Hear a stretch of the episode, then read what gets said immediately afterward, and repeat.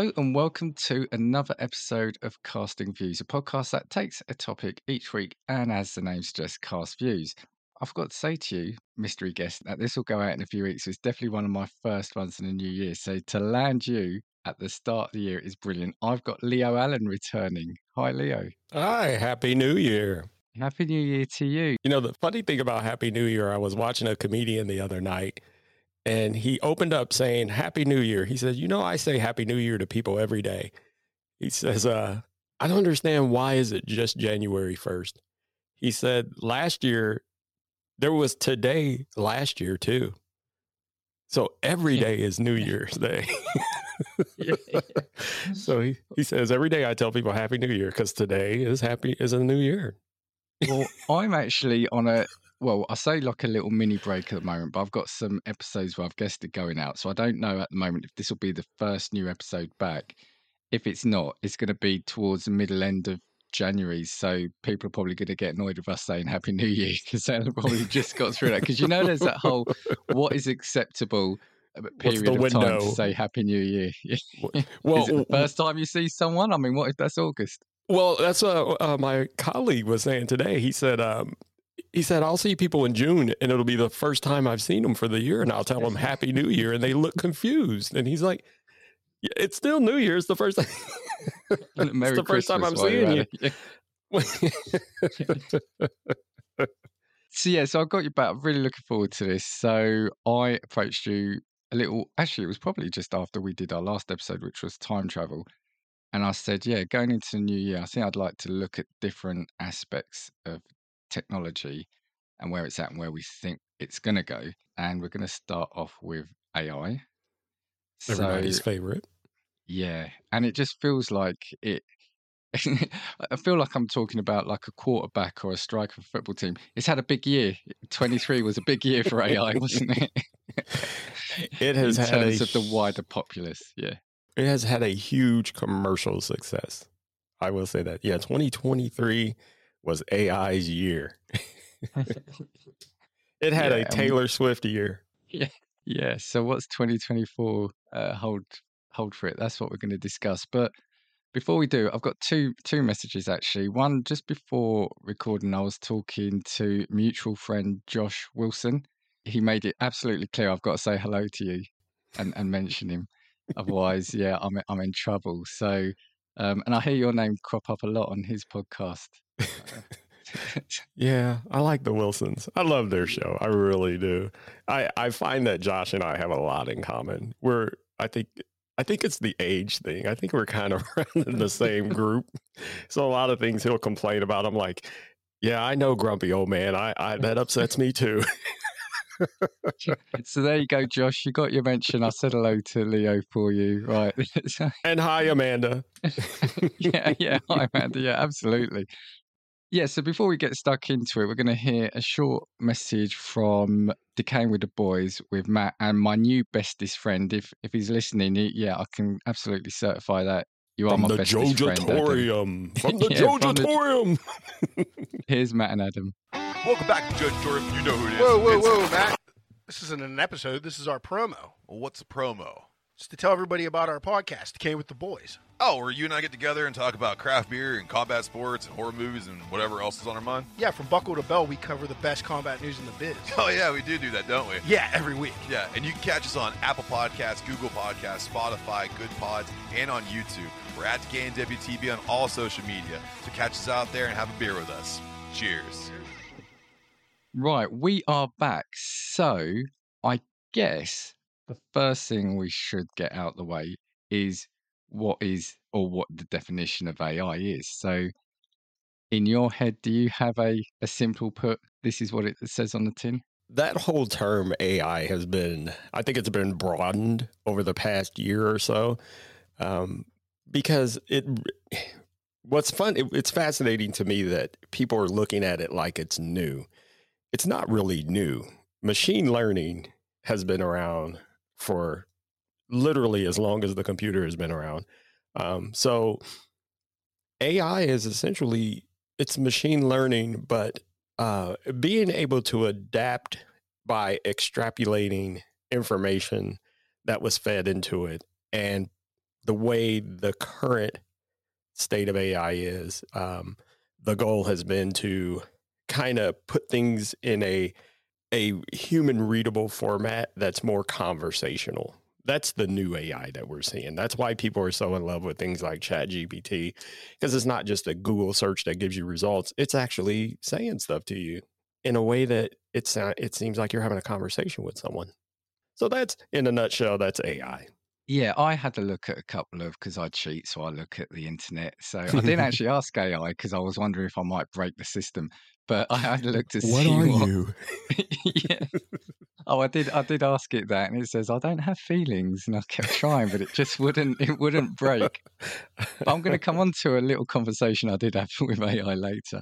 So I've got. I think the the classic definition was or is a machine's ability to perform cognitive functions we associate with human minds. And I did have, I pulled out uh, an interesting one from John McCarthy. So that must have been back in the 50s or so.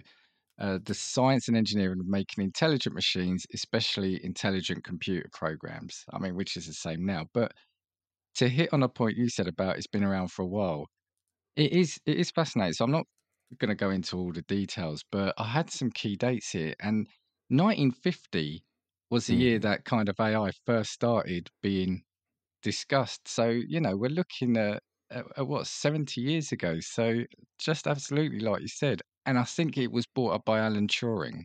He invented obviously you've got the Turing test to see if a computer can Which I. I have a gripe about the way people are using the Turing test. Okay, go on. What that is and the way people are applying it is not the same thing. So there was this quote unquote shocking article that came out that said ChatGPT has passed the Turing test. Does that mean it's conscious? That's not even what the Turing test is about. It is not about proving whether or not a system is conscious or sentient or anything like that. It is just to say that it can provide a conversation, a feedback to you in a manner that if you're just a person reading it or interacting with it, you wouldn't be able to tell whether or not you're talking to a machine. Yeah. That's not a sign of consciousness. That's not Yeah. what Turing was trying to prove. That's not what his tests were for. That he he did lectures and none of his lectures had anything to do with are machines conscious. That's not what he was talking about. So people, just because an AI passes the Turing test and ChatGPT is not the first one to do it, that doesn't mean it's conscious. It just means that it's good at providing feedback in a way that if you just saw it or if you were listening or interacting with it, you wouldn't be able to you wouldn't be able to tell whether or not it was a human. So imagine if you're on a website, a shopping website, and you know they all have that little chat bubble that pops up now. How may we help you? That's a chat bot. Imagine if that chat bot was so good at conversation, you could have sworn you're talking to someone, a real person. That's passing the Turing test. But that does not mean it's intelligent. It just means it's good. No, and and that's the thing. And there is absolutely there are so many things in in everyday life and, and, and science. It is the application of a set of rules and how you interpret that that is fundamentally the be all and end all, isn't it? It's like if you take a set of rules and you apply it and you're slightly looser than I am with it, then what we're getting are two separate readings, right? Right, right.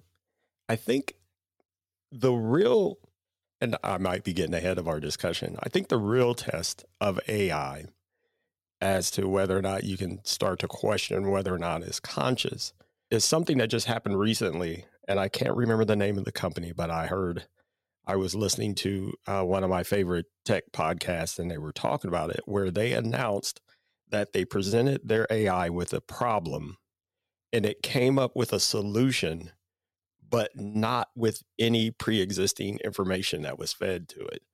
It solved a problem on its own, basically. Now, whether or not that's true yet, I don't know. I don't know if it's been proven whether or not, because you know, these companies, they all love to say, ours is so smart now. So Yeah. this is like the next level because if an AI can do that without depending on any models that was previously fed to it, if it's just problem solving on its own, now you might start getting into thinking about is it conscious? That I could start saying, I could see that questioning. But if it's just spitting out nicely formed term papers based on information that it's basically Googling, that's not intelligence. That's just speed. And people often confuse speed with intelligence.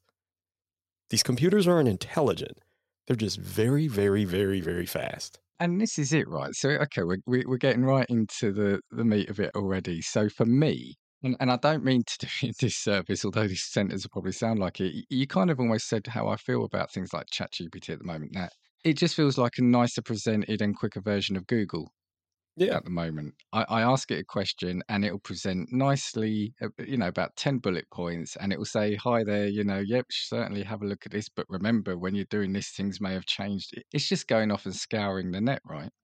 Yeah. And things that have been fed to it, you know, the, the models. So, which is fine and all, but I just want people to stop confusing that with intelligence or consciousness.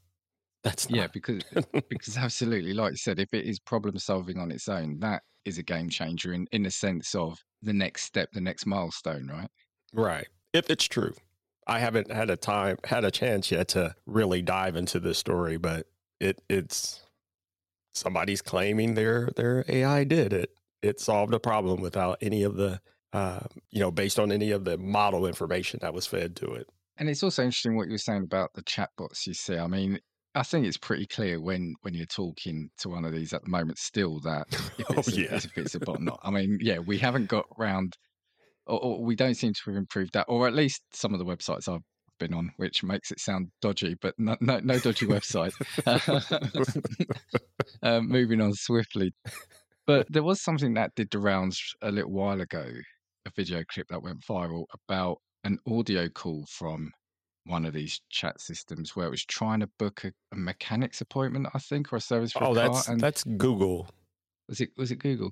And that that was been- really pretty good, but it was just the long gaps, wasn't it? While it was processing its its response. Well, Google's been criticized about this because they announced that I could have sworn it was probably 2019. Um, maybe, maybe as yeah. as one of the new assistant things because and now full disclosure and i tell people this all the time yes i am in bed with google google runs my life i only buy pixel phones all of my gadgets are my you know google stuff google google google and you know i'm all Pixel android because of you, by the way.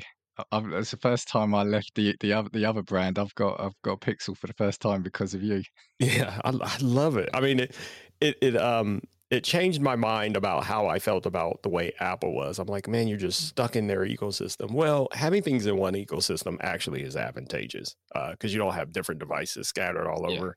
At least you got this one ecosystem that you deal with. But the difference is with Android and Google, you're not locked in. Like you can use stuff outside. Anyway, that's a different conversation. And I don't want to be anti Apple tonight but uh, what you were talking about booking appointments that was something they did at a um, at one of the google I/O i think it was 2019 and they demonstrated where it would call a restaurant and Yeah.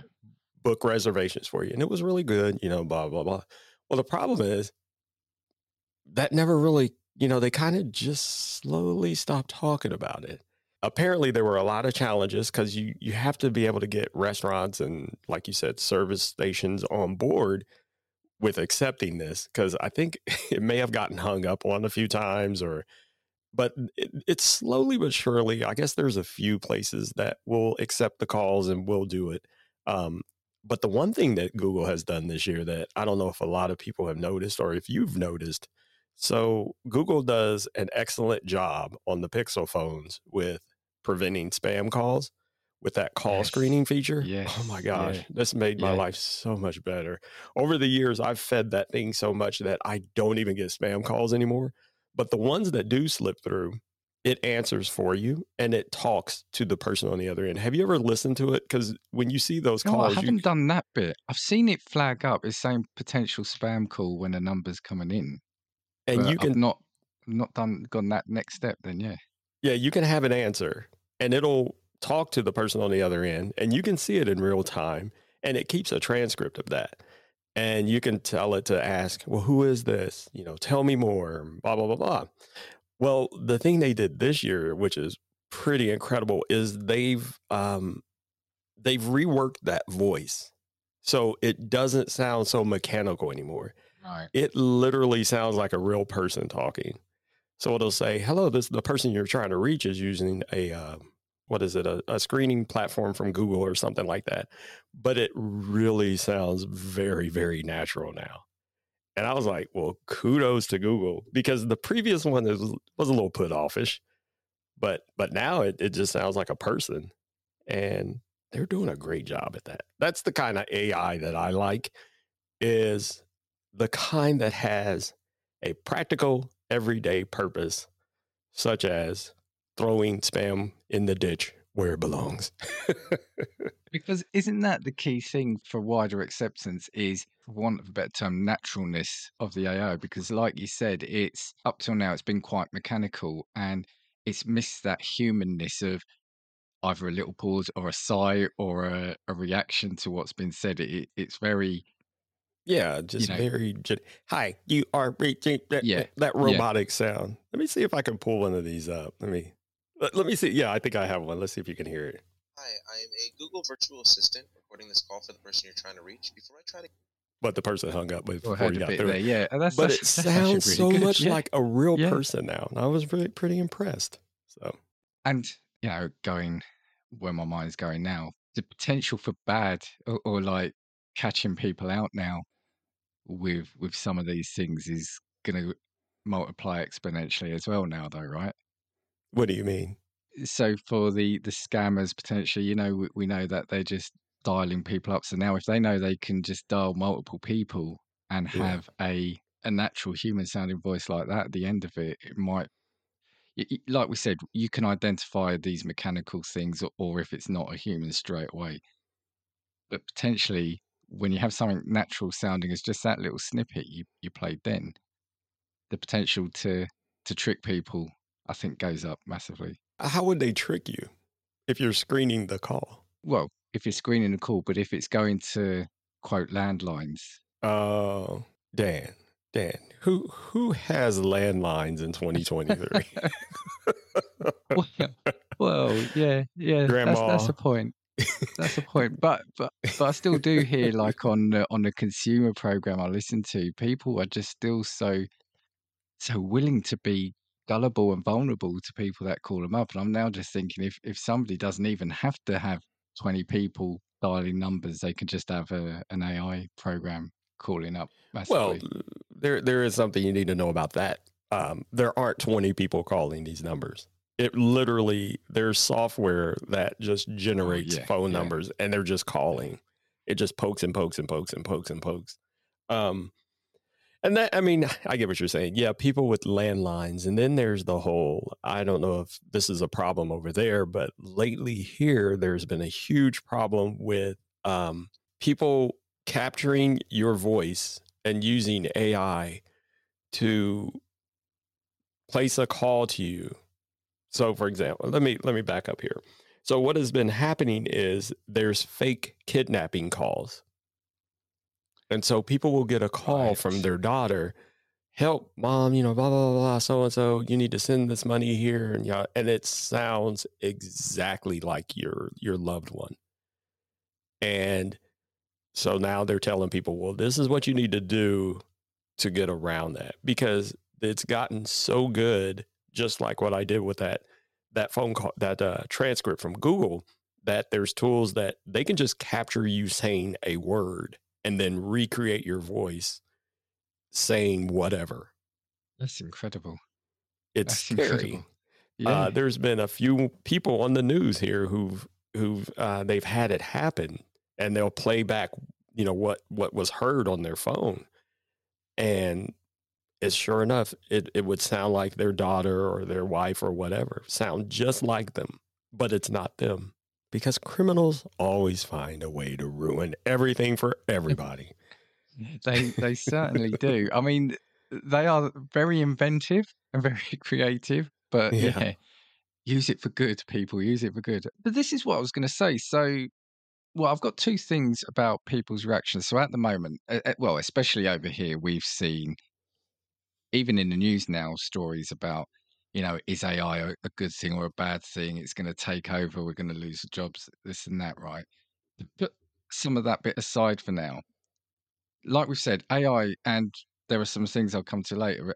Technically, it's been in and around. There was a program written in 1959. It hit the big time kind of in the 90s as well, 80s and 90s, where we had, um, was it Deep Blue, the chess program? Yes. We've been using, like you said, AI has been in, embedded in websites and potentially phone calls and in businesses for a number of years. So it's it's not new. It's new to person at home, sort of Joe Public. So Yeah. as with any kind of technology, do we think this is what the, the issue is? It's about when it makes its way into the hands of the ordinary person and what they do with it or how they perceive it. And that's the issue rather than it being something scary. Because, like I said, we, we've had it around in some form for 40 years at least. Right, right. Um, and it's just, um, I think whenever technology accelerates at the rate that AI is right now, it terrifies people. And for good reason in some circumstances, like the one I just described. Um, but so some people will say, well, we need to stop working on it. And I think that's the the wrong reaction. You it's that whole situation where you've already opened Pandora's box. And if you don't take control of what's coming out of that box, someone someone else will. And typically that other person who will take control of what's coming out of that box will do it for nefarious purposes. So we can't just sit back and say, "Hey, we need to stop developing this." I don't know about there, but here we have a lot of politicians especially who will say we need to rein this in. We need to you know pass legislation to stop the development of ai no. That would be the absolute dumbest thing you ever did. You don't want to stop because now like i said if you do now the bad people will just con- continue to accelerate development for their bad purposes where we can continue to develop to counter all the bad stuff and to continue to go build tools for good purposes. Nobody's then also talking about potentially the increase in job, you know, the creation of jobs or productivity it may bring about. I mean, the thing is, we've gone through as as a species, we've gone through so many iterations or periods of change in both technology and wider that it's just we are we are now entering one of those state phases. And and yeah, look at history. Doesn't that always happen? As soon as something new comes out, especially a, a productivity tool, that's the first thing people say. It's going to take our jobs. I remember in the '80s when they first started developing robots to work on the assembly lines at car manufacturers. I mean, there were huge protests.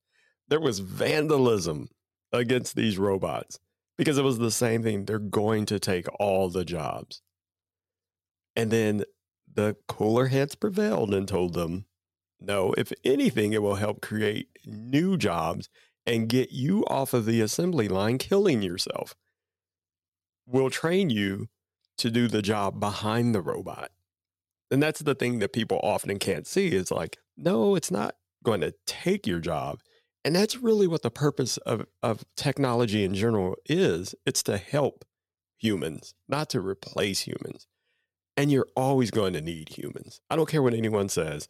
AI is not going to replace humans. It makes for a great science fiction story. Yes, I love those movies. Not the creator, though. Have you seen that yet?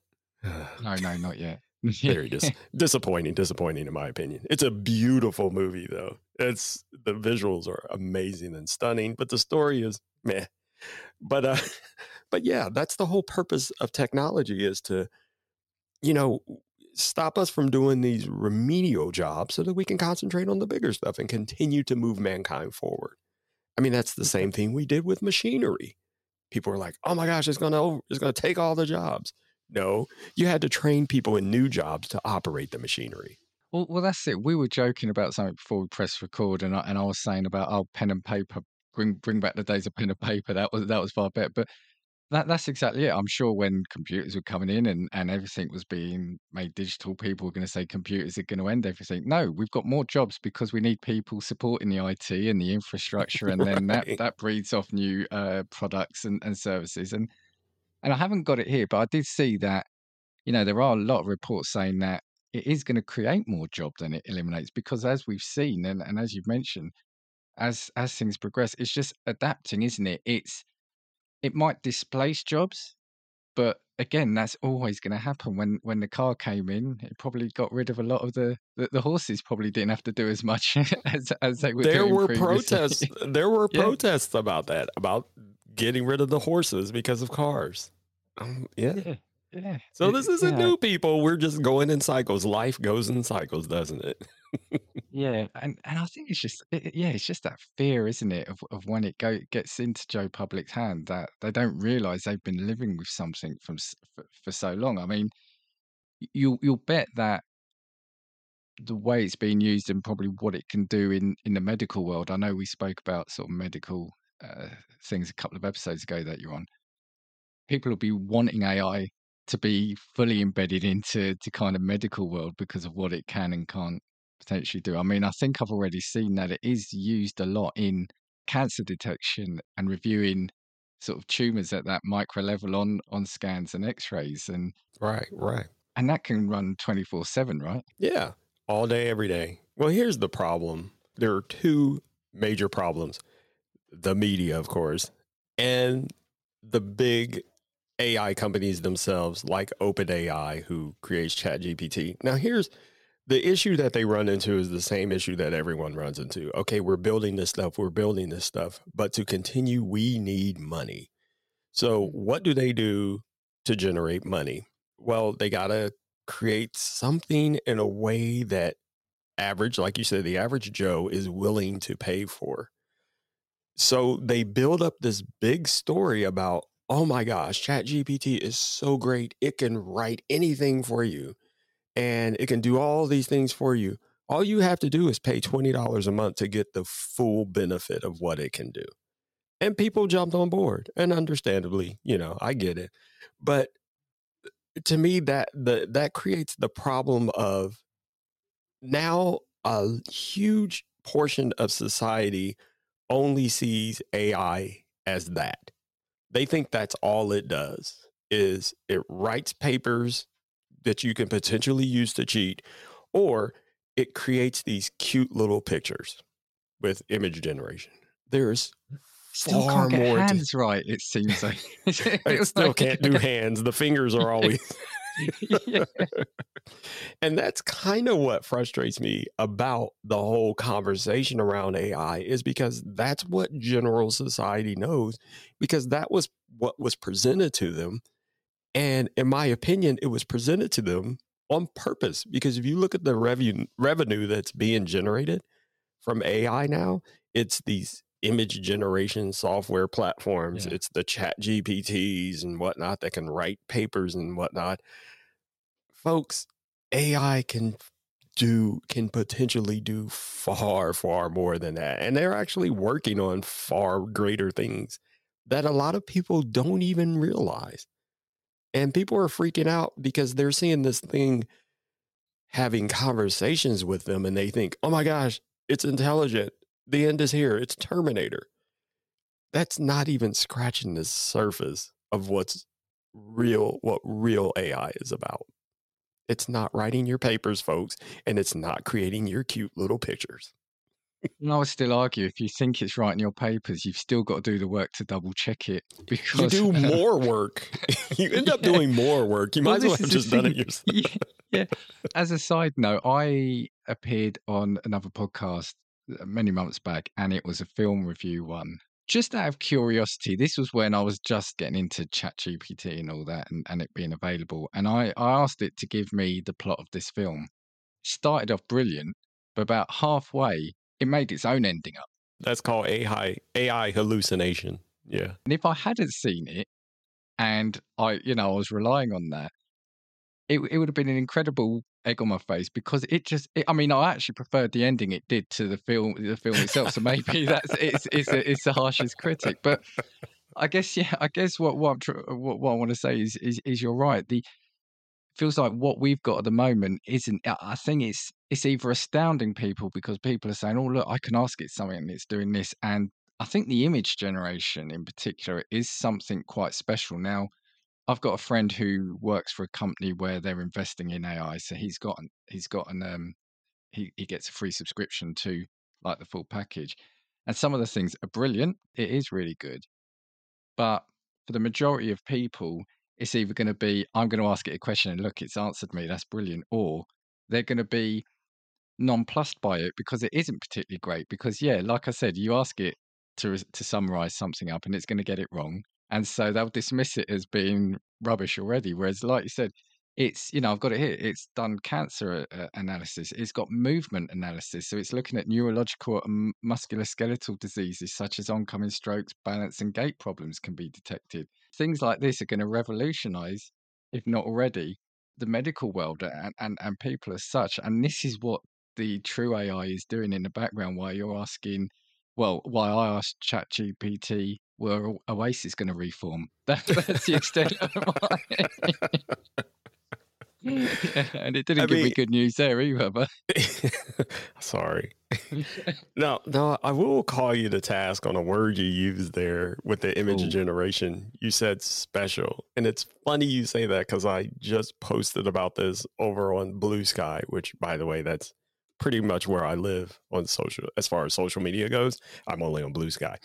Um, I, I see these things almost every day now. Um, you know, when you're in your Instagram feed or whatever and you see ads, more and more I can see all of these ads are starting to become these AI generated images. yeah, Okay, fine, I get it. But they all look the same. It can be there's a look. completely different companies, but the look, the feel is the same. Um, so there are people who started calling, you know, they would make these images and they call it AI art. So what I was challenging people with is that this is not art, it's image generation. And the reason why it's not art is because it's not special. It's not special because literally anyone can do it. Anyone can take the same prompts that you put in and put feed them into the same AI tool that you put in, that you fed it to, and get the same, almost exact same results. And they all have that same look and feel to them. What makes art art is the fact that it's special and it's unique. You can't, I don't know, Dan, maybe you are this talented, but I can't. The majority of us can't. The majority of us can't look at a Picasso and then immediately recreate it. That's what makes art special. It's not typing in prompts. Now I know people think I'm that that may sound like I'm poo-pooing AI, which I'm not, but I am kind of getting uh, sick and tired of the image generation stuff. yeah. And I'm sick of people calling it art because it's not art. It's image generation. I'll give you just, just call it what it is because it's Yeah, not I- special. What I will do is just to defend myself. When I say special, sorry, what I meant is that again, to a horrible term, but the normal person, Joe Public, I, I could see they would think that's something fun and interesting because that is something fairly new. Because as we said, ChatGPT could be comparable to a Google, a search engine, but Mm. for someone to put in, I want to draw.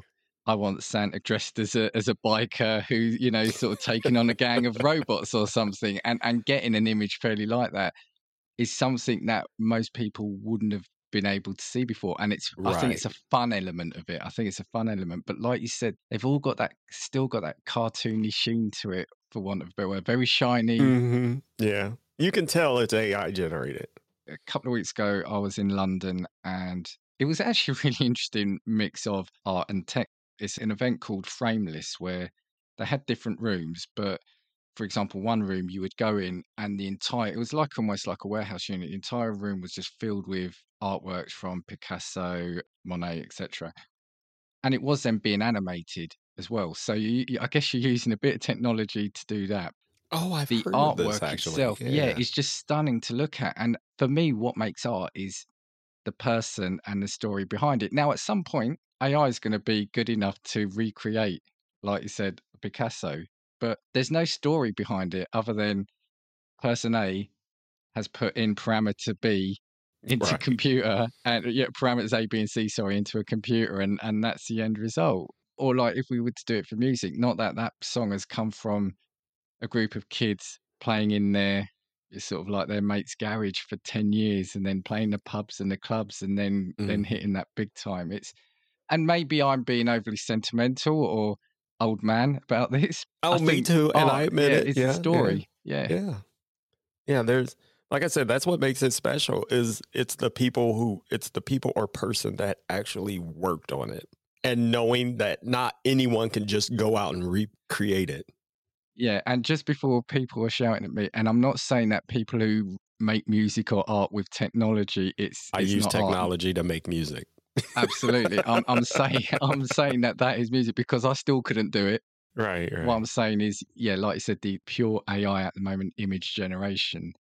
Yeah, it isn't art. It's just asking something to return something, and that and that's what it is. It's and and you you keep touching on something too that I try to remind myself of. Like you say, you know, the average Joe public, this is amazing to them, which I do appreciate that because not everyone is into technology. A lot of this stuff is the first time anyone even bothered.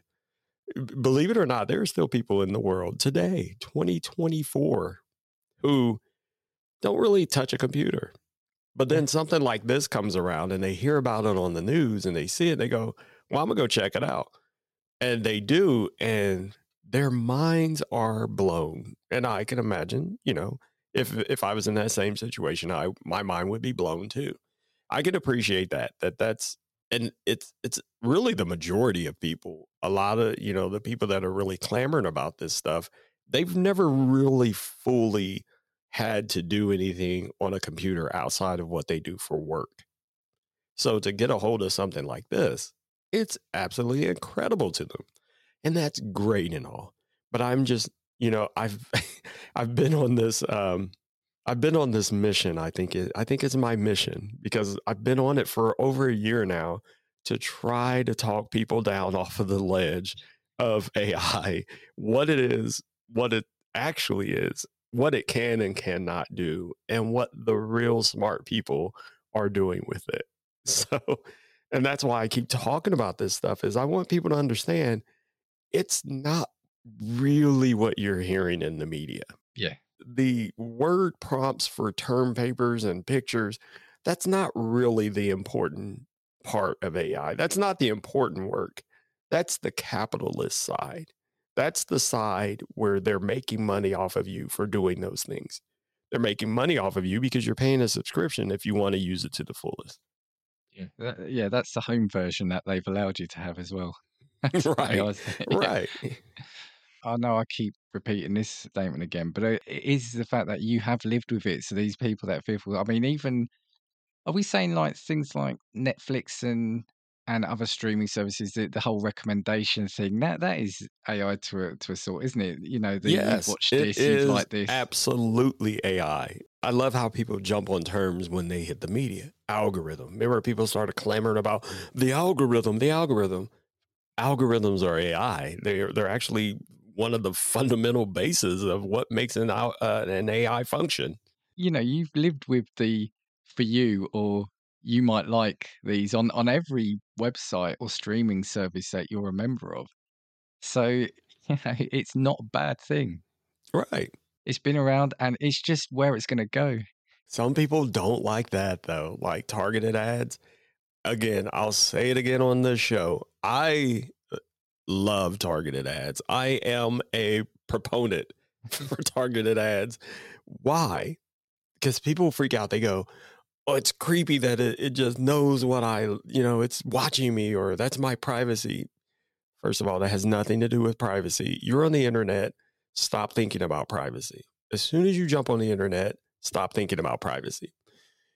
Targeted ads are beautiful because now I see ads for things I actually am interested in, and Mm, mm. I don't see ads for tampons. That has nothing to do with me. I don't need to see those ads. I need to see the ads for things that I like. And yes, the algorithms do that. And thank you. to the brilliant people who have made it so efficient to this day.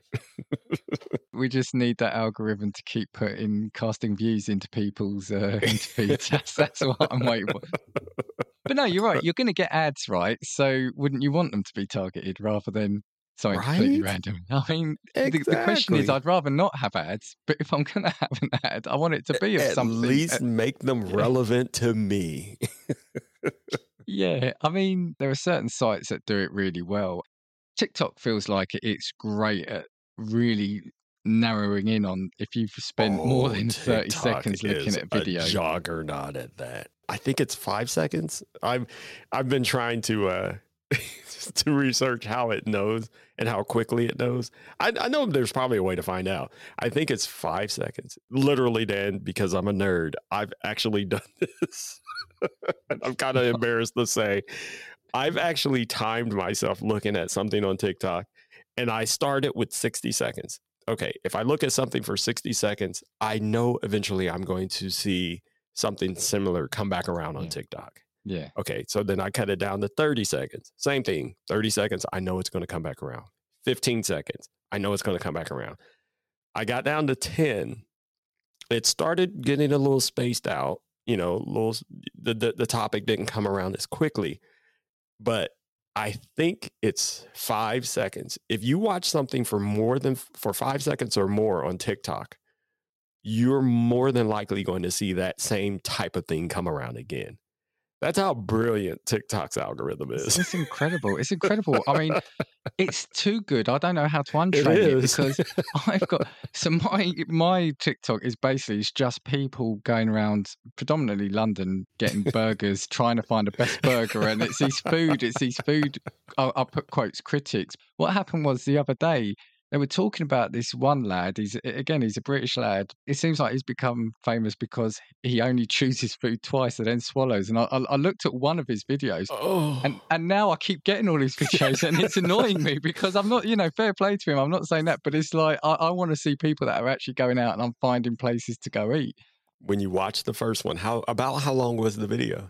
Oh well, the video I may have even watched it a couple of times because you know sometimes they, they go so fast, and I'm like, you know, did he actually do that? And I was Oh, yeah. thinking, and and that's the problem now. And now, and, and you know, the weirdest thing, he's now so there are two or three of these food people that I follow. He's now appearing in their videos, and I was thinking, did I make that happen? Has TikTok has he actually met them? Uh, has TikTok merged these people together? Yeah, the, yeah, yeah. Oh my gosh, yeah. You spent too much time on it, Dan. I told you. Yeah, if you spend, uh, if you watch a video to its entirety, you're going to see similar content. That's a guarantee. So that's why I did one minute, 30 seconds, 15 seconds, 10 seconds, down to five seconds. So if it, if you watch it for five seconds, you mo- like I said, you you will likely see that content again, but it will be longer later on. But yeah, if you sit and watch something all the way through, oh, you're getting fed that again, definitely. Yeah, yeah. I mean, Facebook. I, I tend not. I don't really use Facebook much anymore. But that also also felt really good. That if you're googling something or looking at a particular product, every other advert would then seem to be around that as well. So it's not as in your face, I think, as TikTok because you've got posts and stuff in between. But it felt like Facebook also were, were fairly good at narrowing in on Google searches or even conversations potentially. I'm glad you brought that up because there is still this plugin. I can't remember the name of it off the top of my head now, but I'll send it to you later. There is this Google Chrome plugin that I got several years ago, and I don't even remember how I found it. But what it does is it runs in the background. The little icon looks like a thumbs down. The the face, you know, Okay, like it's the yeah. Facebook icon, but thumbs Yeah. down. What it does is in the background, it says, "Wouldn't you like to more? Wouldn't you like to know more about?" And it just keeps randomly generating words over Okay. and over again. And what that does is it throws off Facebook's algorithm because it doesn't know anymore what it is that you're actually trying to look at because it thinks it's you searching for something. The way this plugin is set up, it's like you're searching for these random things, but it Right. It changes so quickly so that and the person that built this plugin that was their point. They were like I, if i look at something i don't want facebook to keep showing me that same thing over and over again. So this plugin is just randomly generating topics over and over again. So your facebook feed never quote unquote latches on to anything you may be interested in. I'll send it to you. Yeah, it, Yeah, yeah, it was good. genius. and that and it, and of course that spills over into your app. So if you don't ever get on Facebook online, that's fine. But you just keep this plugin running because you know how Facebook is. If you log in somewhere, you're always logged in there Yes, as yeah, far as yeah, Facebook is concerned. Yeah. So yeah, I've had that plugin running. I swear it's been about four years now, and it's still there on my Google Chrome. Um, so I'll send it to you. It was absolutely genius. And that's the thing. And it, it's just to show that there is, as with anything, it is the application of the technology or the, the theory. Because, like we said, I, I think going from TikTok being probably the best one I've seen to, like I said, having some really funny hit and miss responses from ChatGPT, which is is the, you know the most commonly mentioned one. Now, I did have, like I said, I think what is what is good about it is like I like we were saying, it's brought to people a nice friendly interface for the web. I Mhm. think it's almost like a new new front end for it because I did, like I said, I did have a conversation with it. I, I just thought I'd have a bit of fun, and I asked them, I asked if Oasis would reform, and it said, look, you know, I, I, it doesn't look likely because of an argument, but just even if they don't, they said never say never, but even if they don't, uh, no, no, no, it said probably not because of the the relationship between the brothers, and I said, oh, that makes me sad, and it said, you know, look, even if they don't get together, the music that they've created both together and individually is still out there to enjoy, and music is great.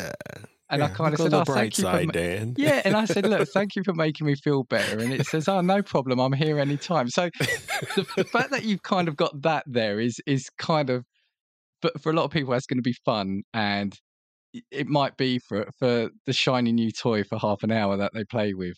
But do we think though that just that kind of thing that you could, in theory, have a conversation with it, that there might be in the future with the home use of it like I said, goes up exponentially, that there could be that loss of connection maybe with other people. Do we think that there is a, a scenario where people may rely more on AI around them in their their own house, like smart connected house, than and maybe lose touch with people potentially? You, Uh, you know, it's I'm extreme. so It's extreme. I'm so no, it's not extreme. I'm so glad you said that. And earlier we were talking about our mutual friend Josh Wilson. On an one of their episodes, he talked about this very thing. He said that, and I was like, I agree with him 100%. Where retaining information is easier when you're talking to a human. And I agree with him 100%. And it's funny because my daughter is like that. Uh, she does not like, you know how everyone jumps on, oh, I can just do online classes for college. She does not like that. She's not that kind of learner. She only really learns when she's actually in class and a professor is teaching. She was the same way in, in high school and whatnot. And so I think that's a very important thing that people have to remember. Um, we need, you know, we were okay, depending on your beliefs, either we were created or we were we evolved. In either either scenario, we need one another. That's the bottom line. We need to be in communities with each other. We need to be with each other and we need to learn from each other. And just depending on AI to teach us, eh, like I said, I agree with Josh Wilson. I and I've noticed that in my own life. I'll retain information better if someone talks to me about it versus me just googling something. Couple of generations time though, who knows what what it might look like. I Because- but I agree with you. Like Josh said, people are going to be stupider. because I agree with you. So this year I took a, a three day course and an examination for work. I've done these before, and they've always been you go to London, you spend three days there with your other classmate from around the country, even the world. This one was online, and I passed it, but I found it so difficult because one, I was sitting in front of a computer screen. Two, I would say there was about seven or eight of us, almost to a T. Nobody put their camera on. And again, I'm not saying you know if you don't put the camera on, but you couldn't then even see faces. It was only the the tutor and then after like the first sort of three, the first day, I then didn't put mine on because I'm thinking, I'm like, you know, Oh, if, if, if, if no one else is. But I just found it difficult because I thought back to the times when I would go to the course in person, and in the breaks, you would either ask the tutor a question about something that's been discussed, or you'd mix with the other people, you'd network, and you ask them about their real life examples because you are learning something from a book the, the way it should be. But you can then talk to oh, so in your company, how's that done? And kind of you're learning and and interacting. But on that computer, when it was break time, well, didn't know if people were there because their cameras were off, but you know everyone was going off to make a cup of tea. And it's just, yeah, there was that element that I found it really awkward that it was being done online. Now, the counter argument is always, well, I know if it's online, I can always go back to the information. Yeah, that's fine and all. And that's actually supporting what we're saying. You're not really retaining the information. You just know that you can get back to the information when you need it. And I think I think that's a hindrance to learning. Now, it's funny that I have gotten to this point because you know that that's used you know as a person that's always been in technology like with programming you know, I taught myself programming, but some of that self taught was I was still looking at a book that someone actually wrote. It's funny to say that, but realize that, yeah, I think we as humans in general, that's how we learn best is when there's another human or group of humans around and we're all learning together. I mean, look at the power of storytelling. That's why storytelling has always been huge in the human experience because that's how we communicate. Probably someone has that. Well, I'm absolutely households must have done this, but I was just thinking, do we think there are examples where, say, couples have had a row and they're asking Alexa to pass on information to their partner because they don't want to speak to them? So are we going to use our AI and smart tools intermediaries? Can you imagine? Well, Yeah. So, Alexa, could you tell the uh, could you tell the husband that dinner's on the table? no, no, Dad, no. It's it, it, it happens because so again, I have the Google devices all throughout the house, and my wife will be upstairs, and with Google, you can say broadcast the message, and it'll say, okay, what's the message, and you say the message, and it will broadcast it to all the speakers in the house or one individual speaker. So sometimes my wife will be upstairs and she'll send me a message and it'll be, Hey, can you bring me a cup of water? But it's her voice. But yeah, Okay, it yeah, it, yeah, yeah, it yeah. already happens. Like you were saying, that we're already using it.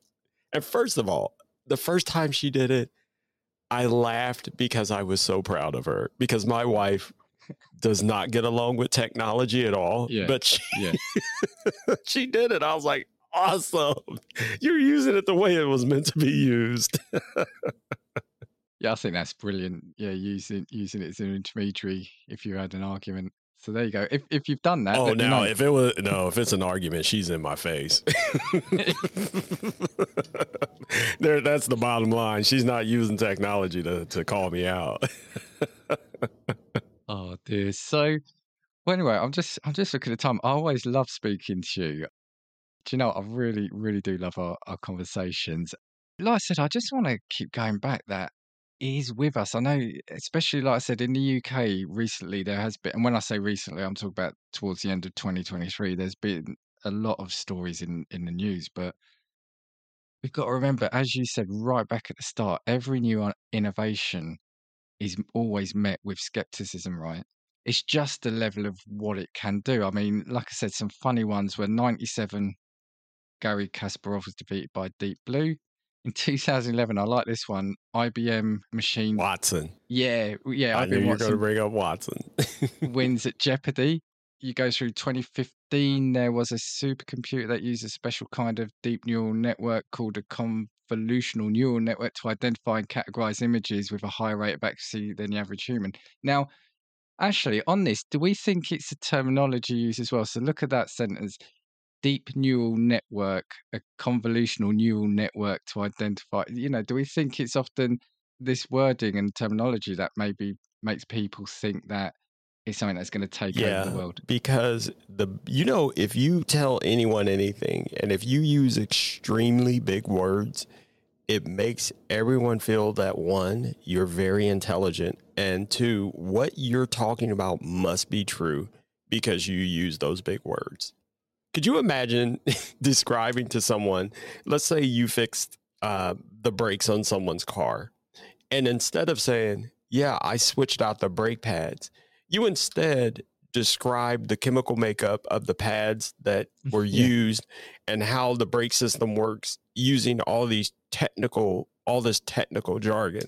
Now first of all the person will probably roll their eyes at you but in the back of their mind they're like wow dan really knows what he's talking about but you said the same exact thing you just used bigger words It's also the words of like neural. When you think neural, you're thinking brain, and you think they're going to oh, take. Yeah. You know, this. It's it is amazing what like you said, a few words can do. I was watching a program today where it was looking at programs from the 80s, and here there was a dating show.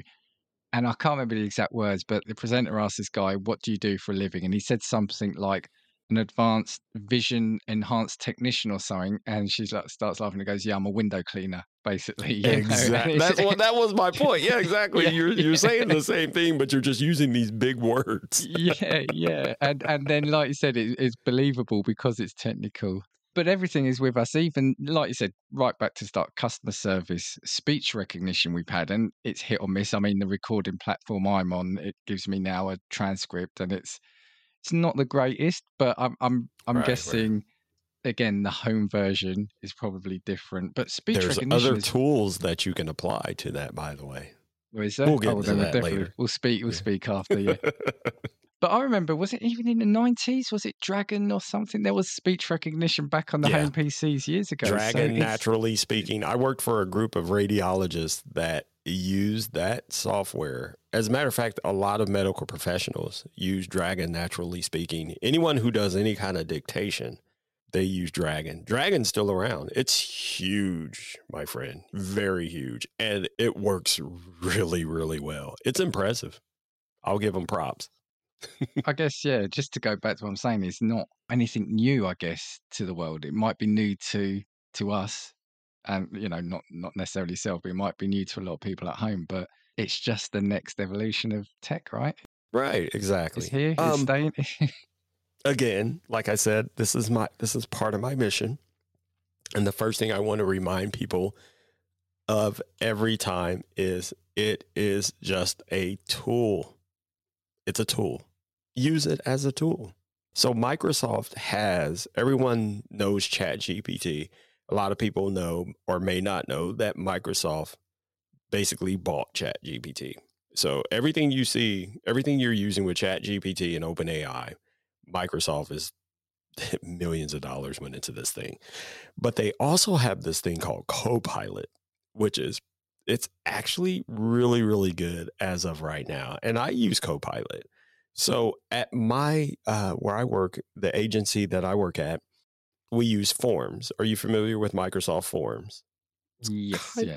Kind of like Google Form. It's a form. It's an yeah, online yeah, form, and we use them for different things. I mean, for like checking in at the receptionist desk and things like that. So with forms, you want to say, okay, well, when someone fills this form out, I want all the responses and I want those responses emailed to so and so, or I want to alert so and so, or whatever. So the way forms works is just you can't just simply capture those responses. You have to go into what's called Power Automate from Microsoft. And you tell Power Automate, hey, when you get these responses, I want the responses to look like this, blah, blah. I want to collect them. Or even tell it, I want them in a graph. I want to put it in a spreadsheet. Or you want to simply email someone. Well, you have to create what's called a flow. You have to create this flow to get those results that you want, however you want them. Copilot and I bring this up because this just recently happened with uh, one of. So my agency has multiple programs, and they're all charitable programs.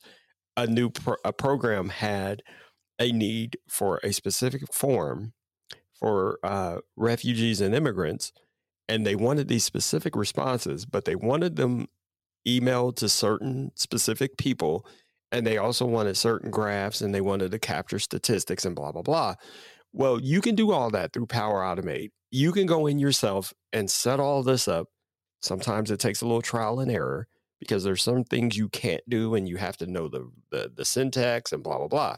Or you can just go to uh, to Copilot and say, "Hey, make a flow that captures this, this, this, this, and this. Create this graph, put it in SharePoint, and also email all these people." Now, I've created these flows before, and it can sometimes take about two or three hours. With Copilot, I can do it in five to 10 minutes. So, making you more productive. That's the power of AI.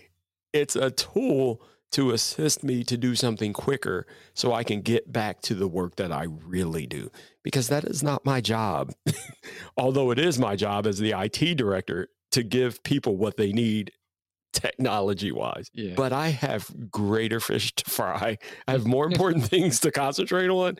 I don't need to be spending three hours creating a flow so that people can capture these results for this form from this form.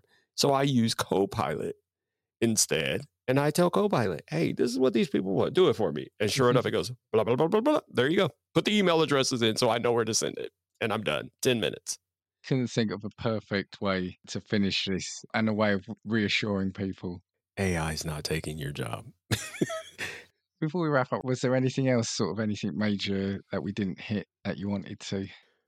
Well, do you want to talk about where we think AI is going? No, sorry, of course, yeah, because that's what I got to see. I thought that's what we were doing. To you. Yes, yes, absolutely. That was my next question. so, my personal opinion is this is where I think AI, AI is going. So, um, a lot of the um, the I always call them the really smart people because they are the really smart people I have talked to and continue to talk to.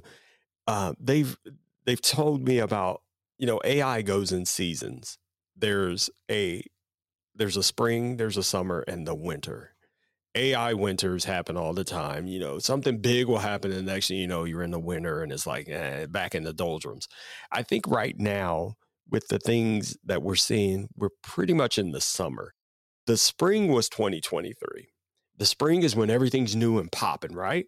Everything's yeah, blooming yeah. and everybody's excited yeah. and everything's beautiful. ChatGPT, oh my gosh, oh my gosh, images, images, papers, blah, blah. I think we're getting out of that and we're going into the summer where it's like, now everyone's settled in. We know what it is, we know what it does. And then we're going to go into a fall and a winter. And I think that's going to happen probably about mid 2024. I think everything's going to cool off a bit. But in the background, the real work continues.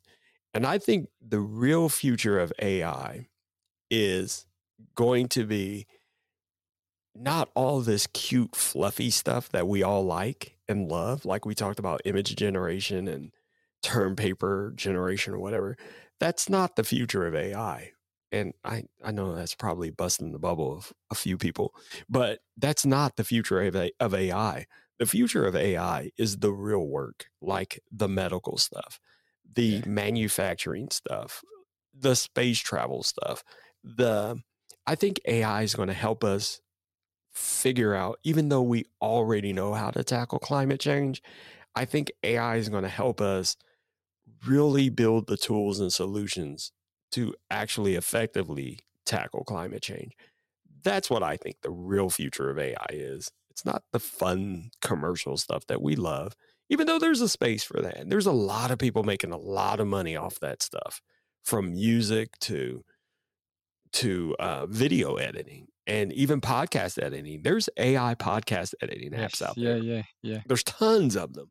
And people are making money. Okay, great for them. They're generating money to feed their families. Okay, that's great. But I don't think that's the future of AI. The future of AI is the serious stuff in the background, and it continues to develop.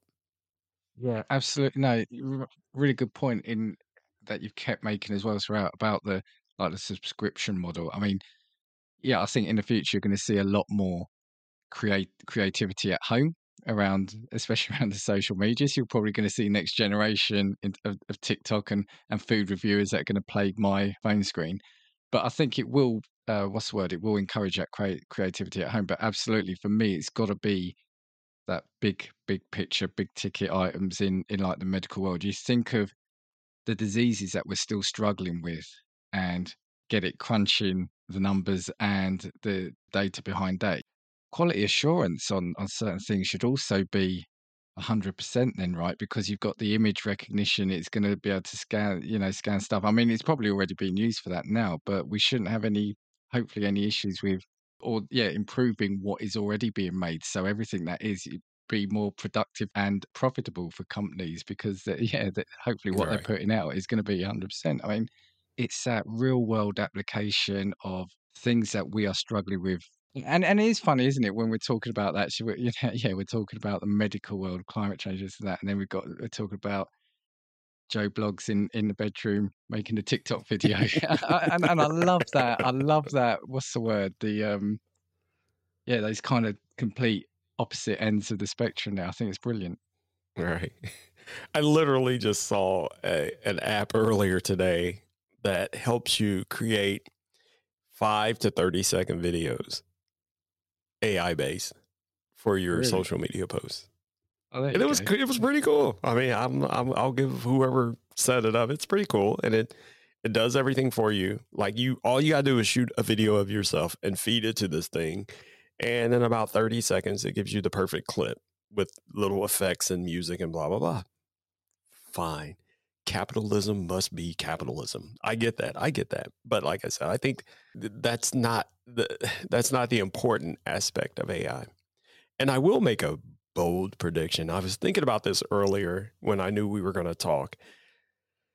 I was like, what is the boldest prediction that I think that AI can help us with? And I'm going to say it. And it's happened year over year.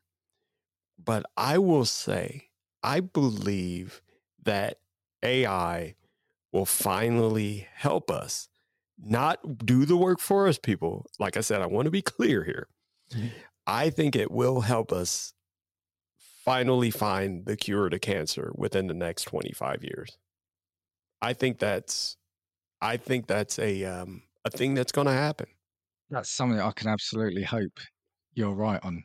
If you think about all the data in cancer research that has been Yeah. gathered over the decades, but it's hard for humans and group of humans to quantify all that data to find um, the the nuances and the differences and the uh, the markers and all of that stuff. What better tool to do that for us in a fast, efficient manner than AI? Yeah, and That's properly fed with the proper models and information. Yeah, and think of where we are at the moment. Yeah. So, uh, so just as as human collective, what we've done. So, just throw AI into the mix, and and like you said, it's it can take all the information from around the world. I mean, as good as we're we're Yeah. at, how are we going to collate information from all the countries, all the centers around the world, and and, Because and put it into a centralized view? Because if you think about it, this has always been my opinion, not with just cancer, with any disease like HIV, AIDS. One of the biggest challenges that humans have always faced is we have a problem collaborating, whether mm-hmm. it's geopolitical or if it's just not economically feasible. We have these pockets of people gathering different information, but it's not always connected. And I think finding an efficient, cohesive method to collate all of that information within that big blob of stuff that everyone's been collecting, there is the answer and there is the cure. And AI can do that for us because obviously we as people can't do it. You know, people, nations, we're all separated and spread out and whatnot. But if we get an AI that can just grab it all and, you know, research it and put it all together, I think that's why I say within the next 25 years, it may even happen sooner. I think within the next 25 years, if we do this right, people, if we develop AI correctly and manage it correctly, I think we could finally have the cure for cancer. And it could lead to other cures for like like I said, like HIV and AIDS. I think because we have, I think it's the cures are out there and we already have the answers. We just don't have the information put together correctly to formulate the answer.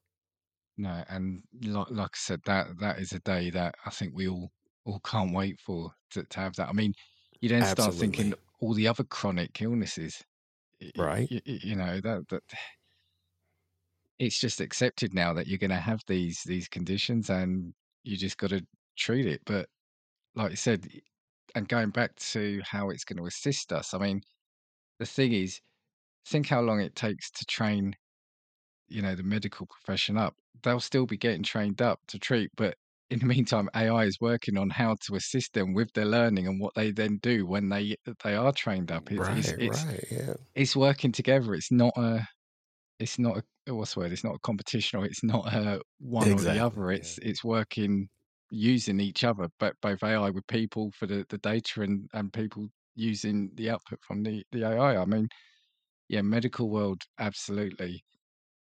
It's going to be interesting to see how that changes in, like you said, I, I think 25 years let, or 10 years, let alone 25 years. So yeah, let's get back Yeah. together then 10 years time.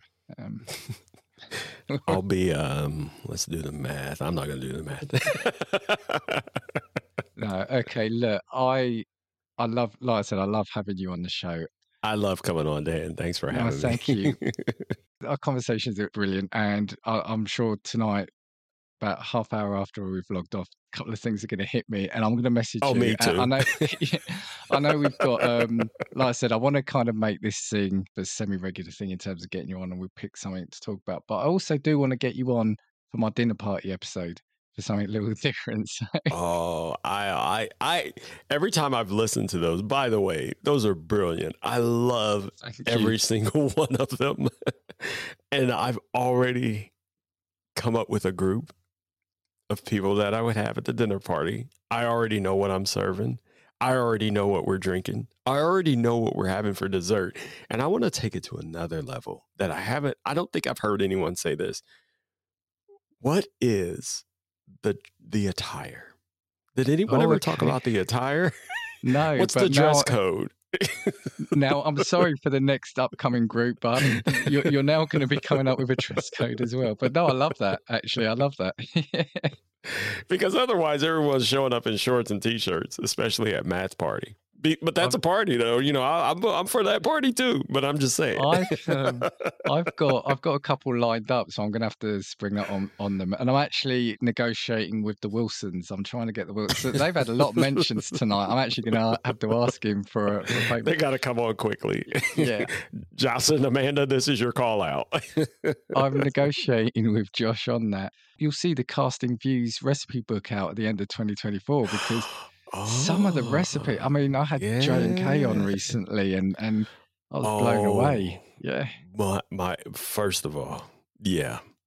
Every time Jay talks about food, I'm like, yes, yes, and yes. He and I have the same palate. He and I have the same um the the the same cooking techniques.